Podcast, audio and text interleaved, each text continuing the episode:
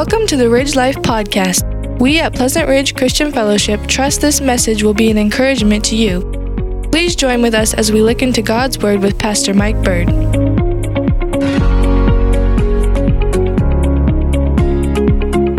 We're going to be in Ephesians chapter number six. And we've been looking at these arrows that we are supposed to be quenching with the shield of faith that the Lord gives us.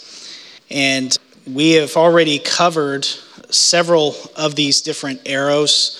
For example, we've already talked about worry, anxiety, fear, anger, sexual immorality.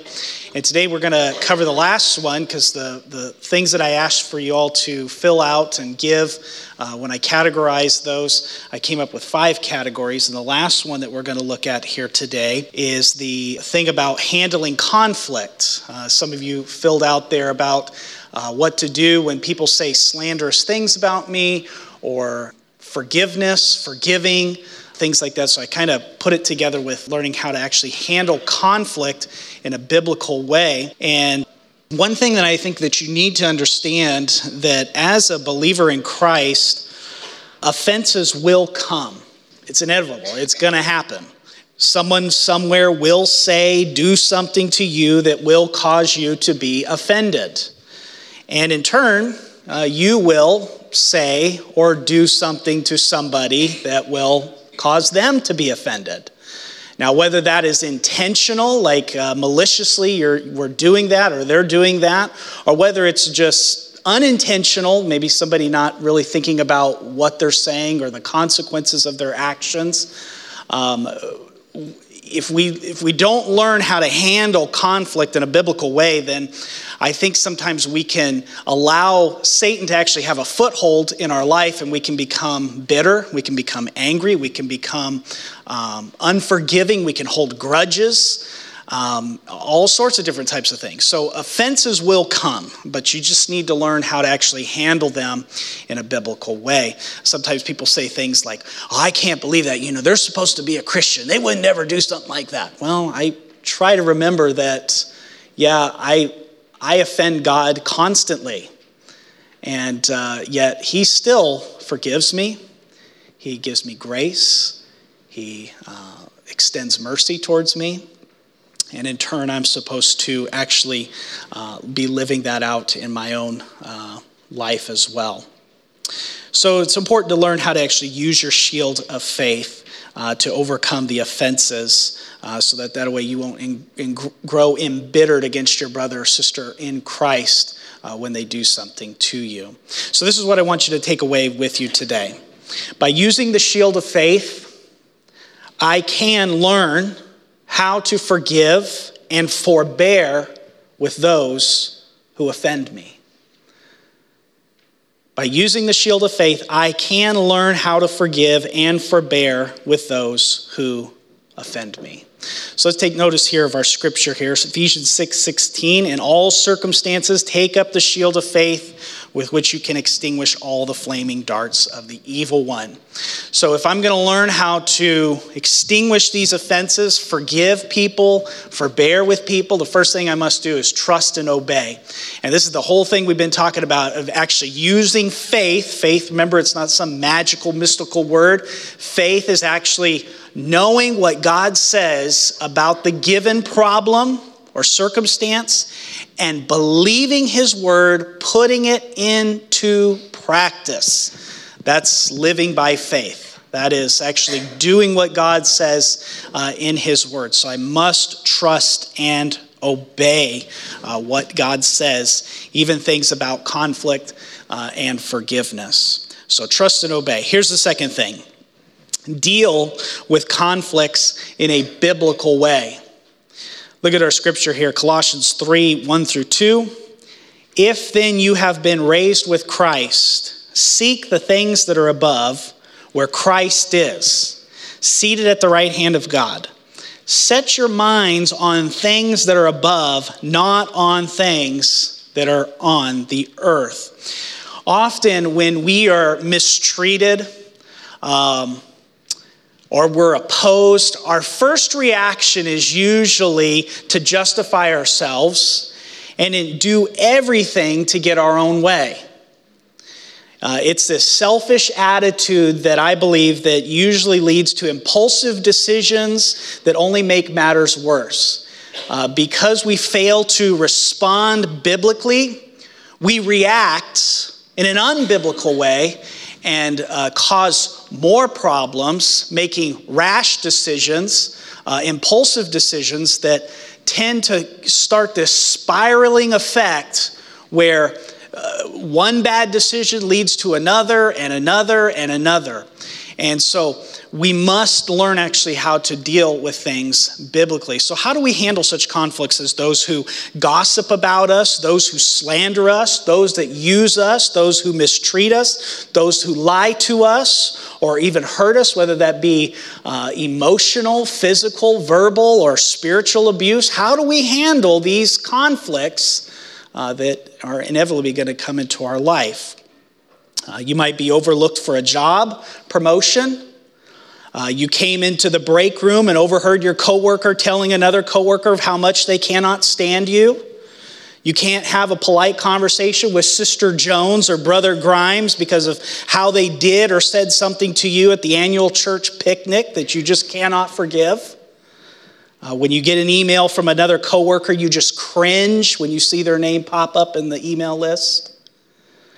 Let's just face it, uh, we have all been hurt, and we have hurt others as well. Those hurts could have been on purpose, or they could have just been unwise decisions without thinking of how they might affect others. The truth is that we have all had conflicts in our lives and will continue to have conflicts. So, how are you going to deal with them? You got to deal with them biblically. Look at the verse here again in Colossians. If then you have been raised with Christ, seek the things that are above, where Christ is seated at the right hand of God. Set your minds on things that are above, not on things that are on the earth. The gospel of Jesus Christ provides the way out of allowing offenses and conflicts overcome your life. When we remember what Jesus did on the cross, our focus should change from why me victim mentality to a desire to draw attention to the goodness and the power of God. Look at the verse again. If then you have been raised with Christ, seek the things that are above where Christ is seated at the right hand of God. Set your minds on things that are above, not on things that are on the earth. Focusing on God is the key to resolving conflict in your life. When we remember His mercy and draw on His strength, we will learn to see things more clearly and respond to conflict in a wiser way. If we learn how to do this, we can find better solutions to these problems that come into our life. So, I'd like to give you some ways that we respond to conflict in an unbiblical way and how we should respond to conflict in a biblical way. Now, you're going to see these degrees of how people respond unbiblically. Some of them are just very surface, but then it moves all the way over to an extreme way that people often respond to conflict. Now, there's two ways that people handle conflict unbiblically. And here they are. Either one, they try to escape the conflict, or they try to attack back when the conflict comes. So when we try to escape, here are a few things that we try to do. Now, this is, this is from being just kind of general to an extreme circumstance that people handle conflict. So here's the first one deny that a problem exists. When people try to escape conflict, they will try to deny that a problem exists. In other words, they will, they will try to avoid the person, they'll try to avoid the situation, they'll try to make every effort they can to, to make it sound like it doesn't exist. Uh, maybe when a person comes up to them and says, Hey, how are things going? Oh, everything's great, everything's wonderful. Okay, they're denying that there an actual problem exists. Now, it may help for a little while, but usually it makes matters uh, a little bit worse. You ever hear the uh, saying, don't make a mound out of a molehill, right? Uh, you, you, can, you can actually do that if you, if you deny the problem and you, you avoid the situation or avoid the problem. Secondly, moving on to more the extreme, is people try to flee. So if they're avoiding the problem, trying to deny that it exists, another way that people handle it, and moving more to the extreme side, is they flee. This could be they move out of state, they move out of their house. Uh, if they're having marital issues, they'll get a divorce. Uh, it could be that they quit their job, could be that they change churches but they're fleeing from the conflict because they do not want to deal with it, so they're handling it in an unbiblical way. They run away, and uh, usually that only postpones a proper solution to the actual problem. Now, I, I, will say that there are times that fleeing is necessary. For example, if you are in a dangerous situation, whether that might be some type of physical abuse, um, yes, you need to leave. Flee. Get out of there because if it's if it's going to bring harm to you physically, you need to leave. Okay, but if it's something like we can't agree whether we're going to have uh, red chairs or purple chairs, um, that's no reason why to flee. Okay. Um, if it's because you, you know, you're having issues with your boss, uh, the answer is not always, well, fine then, I'm going to leave. Uh, you try to look for a biblical solution to the problem. Now, here's the third way that it goes all the way to the extreme side of when people try to um, escape, and that is through suicide. Uh, when people lose all hope of resolving conflict, they may seek to escape the situation by attempting to take their own life. Uh, suicide is never the right way to deal with conflict. Do you know that uh, suicide has become the third leading cause of death among adolescents today? Partly because they do not know how to deal with conflict in their life because somebody at school says something, because they're getting bullied or whatever, and they don't know how to deal with it, so therefore they say, Well, I'm going to take my own life in order to escape all of the hurt and all of the conflict. So that's one way that people handle conflict is through escape. And that's, that's an unbiblical response. Here's the other way that we handle conflict unbiblically, and that is to attack back. Um, I have found that people who are more interested in winning a conflict than in preserving a relationship are people that try to attack back. Uh, they don't want to preserve peace. So, what do they do? They look for opportunities or ways to get back at that person. Um, usually, these people they view uh, conflict as a contest or a chance to make their rights known. Uh, it's a way for them to control others or take advantage of their situation. Uh, here's some ways that they attack during conflict. One way, and remember, this is going again from kind of general to an extreme side. Uh, one way that they do that is through assault. Now, this could be um, forms of force, intimidation. They use verbal attacks, including gossip and slander. They may use physical violence or efforts to try and damage a person financially or even professionally. So they, they, they attack in this way through assault. Another way, moving more towards the extreme, is then if the assault doesn't work, then we're just going to take them to court. Um, lawsuits usually damage relationships and often fail to complete justice. Christians are commanded to not go to court with another believer. That's found uh, here in 1 Corinthians 6 1 through 8. Uh, so we should be settling our differences. That's why, that's why God has given us the local church in order to settle differences. That's all Matthew chapter 18. If we have an issue with somebody, uh, we go to that person one on one. If we can't work it out, then we bring two or three witnesses. If this still can't be worked out, then we bring it before the church. That's God's way of solving problems biblically. Uh, so the answer is not to take the other Christian to, to court and sue them.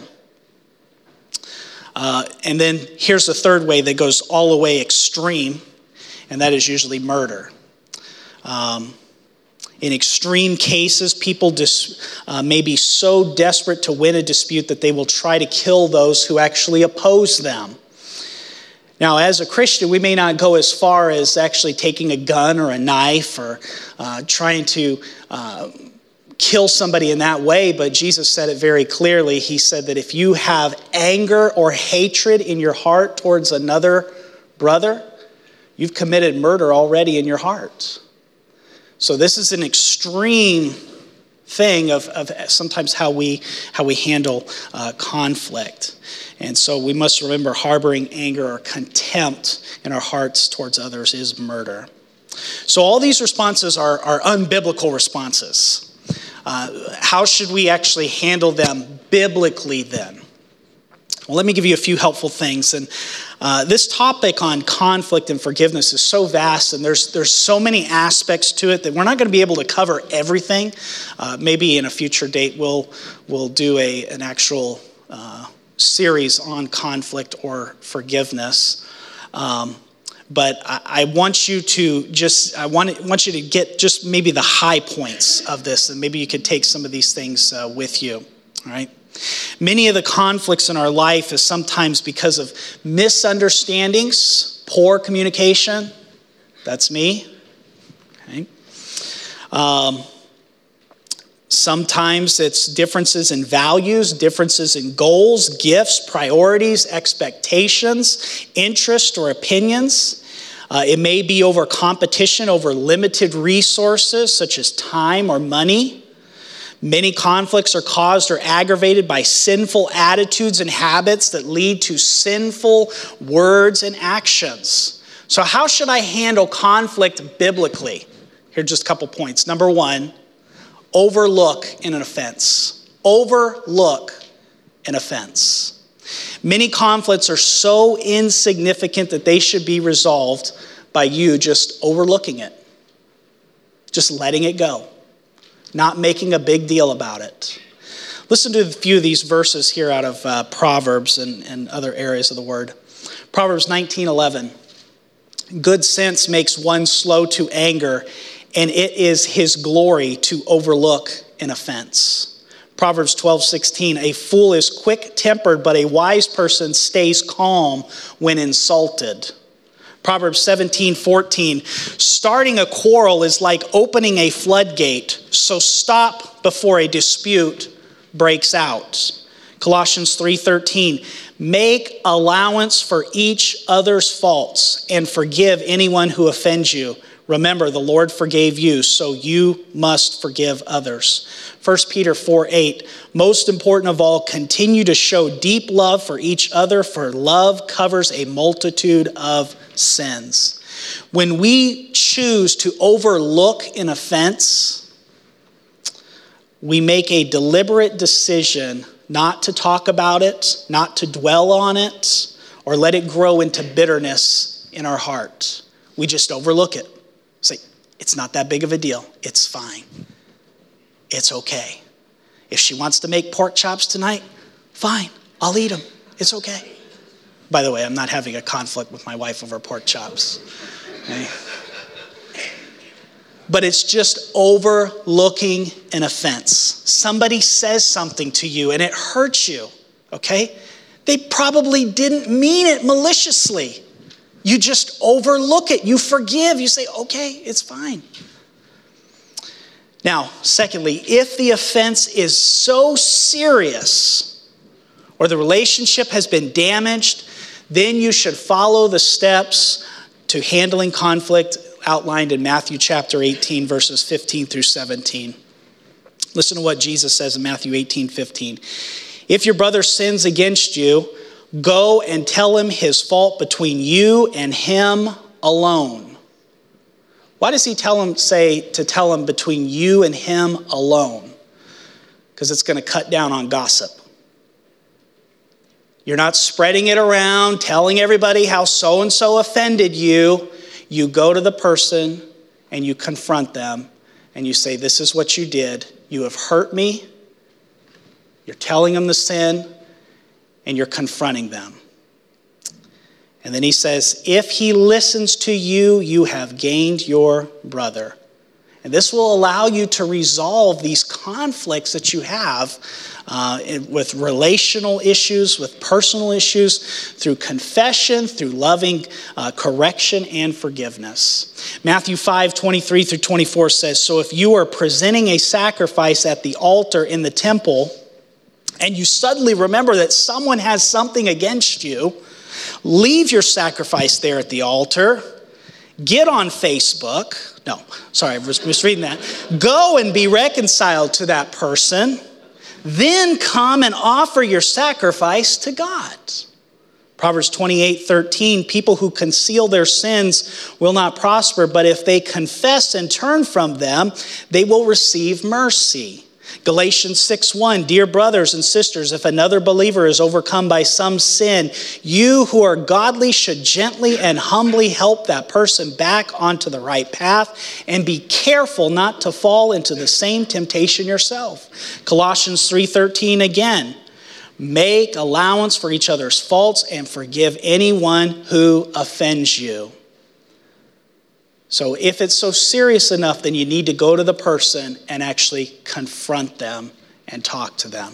Thirdly, use conflict as a way to grow in your relationship with God and others.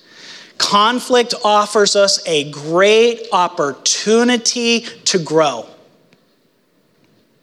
Here are four ways to exercise growth through conflict. Now, these are not originally original with me, but I found them very helpful and useful. Number one, glorify God. Ask yourself this question when you're engaged in a conflict How can I please and honor God in this situation? Well, that'll really help you with your attitude and your actions and responding the correct way. Secondly, get the log out of your own eye. How can I show Jesus' work in me by taking responsibility for my contribution to this conflict? Could it be that you have something in your own life, a log in your own eye, that's sticking out and you're trying to go and resolve the conflict of a little splinter in your brother's eye? Thirdly, gently restore. How can I lovingly serve others by helping them take responsibility for their contribution for this conflict? And fourthly, go and be reconciled. How can I demonstrate forgiveness of God and encourage a reasonable solution to this conflict? So, God's word tells us very clearly that we need to learn how to handle conflict biblically and not allow it uh, to take footholds in our life and cause bitterness. So, deal with conflicts in a biblical way. Here's the last thing. Thirdly, learn how to forgive biblically. Colossians 3:13, bearing with one another, and if anyone has a complaint against another, forgiving each other, as the Lord has forgiven you, so you also must forgive. If we are going to extinguish the offenses and conflicts in our life, we must learn how to forgive biblically. You know, Christians are the most forgiven people in the world. And because of that, we should be the most forgiving people in the world. As most of us know from experience, it's often difficult to forgive others genuinely and completely. I often find myself practicing a form of forgiveness that is neither biblical or healing. There's a strong relationship, I believe, in the word that we find between God's forgiveness and our forgiveness. Listen to what Ephesians 4:32 says, "Be kind to each other, tenderhearted, forgiving one another, just as God through Christ has forgiven you." Colossians 3:13, "Forgive as the Lord forgave you." See, we have this incredibly high standard to live up to, don't we? And that standard is that we must forgive just as God has forgiven us. Does God hold grudges? No. Does God bring it back up? Nope. Does God use it to try to manipulate you? Nope. God has made a promise. And that promise is that He says, I have forgiven you. Let me debunk some of the myths of forgiveness uh, that people sometimes think that what forgiveness might is. Number one, forgiveness is not a feeling. It is an act of the will. People say, Well, I just don't feel like I can forgive them. You don't have to feel like you want to forgive them. Forgiveness is an act of the will. It's saying, I'm going to do this. Not if I feel like it, I'll do it. It's asking God to change your heart. As God gives you grace, we must decide not to think or talk about what someone has done to hurt us. God calls us to make these decisions regardless of our feelings. Secondly, forgiveness is not forgetting. Forgetting is a passive process where a matter fades from your memory as time moves on. Forgiving is an active process, it involves a concise choice. Listen to what Isaiah 43 25 says I, I am he, this is God speaking. I, I am he who blots out your transgressions for my own sake, and I will not remember your sins. He didn't say, I will forget. He said, I will not remember your sins. So God is not saying that He cannot remember our sins, but He's saying, I am choosing not to remember your sins. So when He forgives us, He chooses not to mention it, to recount, to think about our sins ever again. And in the same way, when we forgive, we must draw on God's grace and consciously decide not to think or talk about what others have done to hurt us. Thirdly, forgiveness is not excusing. Excusing says that's okay. It implies what you did really wasn't wrong or you couldn't help it. It's giving people excuses for their sin. Forgiveness is the opposite of excusing. The very fact that you actually have to forgive somebody implies that we don't make up excuses for it because a relationship has been damaged, hurt has incurred. There has to be forgiveness and restoration. So you can't just say, oh, it's okay, it's fine, it's all right. You, you really didn't mean it, it's all right. Okay. Forgiveness says we both know that what you did was wrong and without excuse. But since God has forgiven me, I forgive you. That's why when we, when, when we, when we confront somebody about a, a, an issue that has happened, uh, the, the response should not be, I'm sorry. Because I'm sorry means that you are offering up some type of, of reaction. The correct response, the biblical response, when you are confronted about sin, should be You're right. I was wrong. I sinned against you. Will you forgive me? That should be our response. And so when you forgive somebody, you are releasing them from their guilt. And we're releasing them from the penalty of that guilt. So forgiveness deals honestly with sin, it brings a freedom to no amount of excusing could ever hope to provide. So, what is forgiveness? Forgiveness is a decision. Forgiveness is saying, I will not do this anymore. I will not bring it up. I will not talk about it. I'm not going to mention it. I will not, just as God says, I will not remember your sins. I want you to dwell on the grace of God just for a moment. What does His grace mean to you?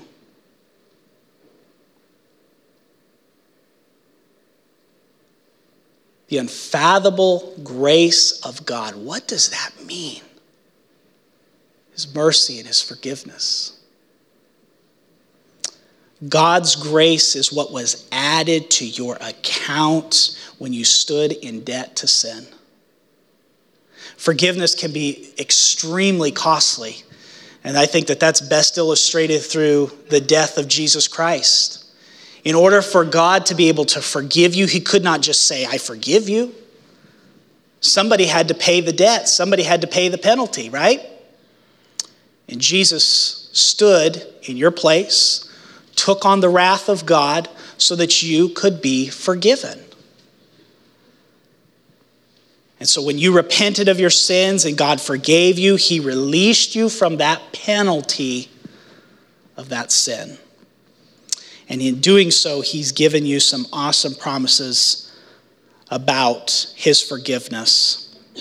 He promises not to remember our sins any longer, not to hold them against us, not to let them stand between us ever again. Listen to a few of these scriptures here. Jeremiah 31 34. For I will forgive their iniquity and I will remember their sin no more. Isaiah 43 25. I am he who blots out your transgressions for my own sake, and I will not remember your sins. Psalm 103 12. As far as east is from the west, so far does he remove our transgressions from us. Psalm 133 through 4. If you, O Lord, should mark iniquities, O Lord, who could stand? But with you there is forgiveness that you may be feared. 1 Corinthians 13, 5, love keeps no record of wrongs.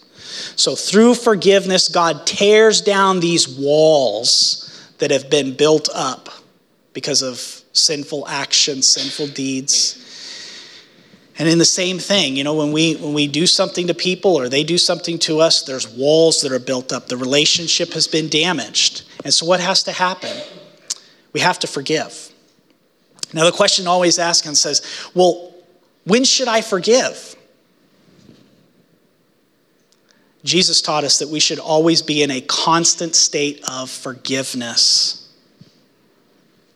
Luke 17, 3, if your brother sins, rebuke him, and if he repents, forgive him. And then later on, Peter says, Well, Lord, am I supposed to get forgive, you know, so many times? And he says, Well, you know, you're supposed to forgive 70 times 7. Constant state of forgiveness. Now, that is a forgiveness that you have in your heart towards that individual. So, like, let's just say, for example, Don over here, okay? Don comes over to my house, and man, he insults me. He tells me that my house looks like it was built, I don't know, horribly. That's okay, you can say that. It probably does look that way. But, anyways, Don offends me in some way, okay? Or Don gossips about me, or he says something about me, you know? And so I, I, I find this out and I am hurt. I am hurt. Now, my first reaction is I am supposed to forgive Don in my heart, okay? I haven't even gone to him yet, but I need to forgive him in my heart so that bitterness does not spring up in my heart. I forgive. So I'm in this state of forgiveness. So at any time, when the time comes that I go and I confront Don and I say, Don, man, what you said really hurt me. And Don says, Hey, Mike, I was wrong for saying that. I should have not said that. I was wrong. Will you forgive me? I then can say, Yes, Don, I forgive you. And I offer forgiveness towards him. Now, his forgiveness depends totally and hinges totally on his repentance. That's what Jesus said, Luke 17, 3. If your brother sins, rebuke him, and if he repents, forgive him. But you must forgive from your heart. You must forgive. But when we have that confrontation to resolve the conflict, I cannot actually offer him forgiveness until he repents from his sin. And this is what God's word teaches us on this. So, if we're going to handle conflict, if we're going to handle forgiveness in a biblical way, we have to do it the way God's word describes to us from the word. in your bulletin there, I gave you a little handout here, some more things that you can learn about overcoming or um, overcoming uh, the conflict and forgiveness, and just some helpful things that I think could really help you and to start putting some of these things into practice. Now, again, there's so much on this, I can't hit all of it here today. Um, but I just wanted to give you the high points uh, with some of that. But let's pray together.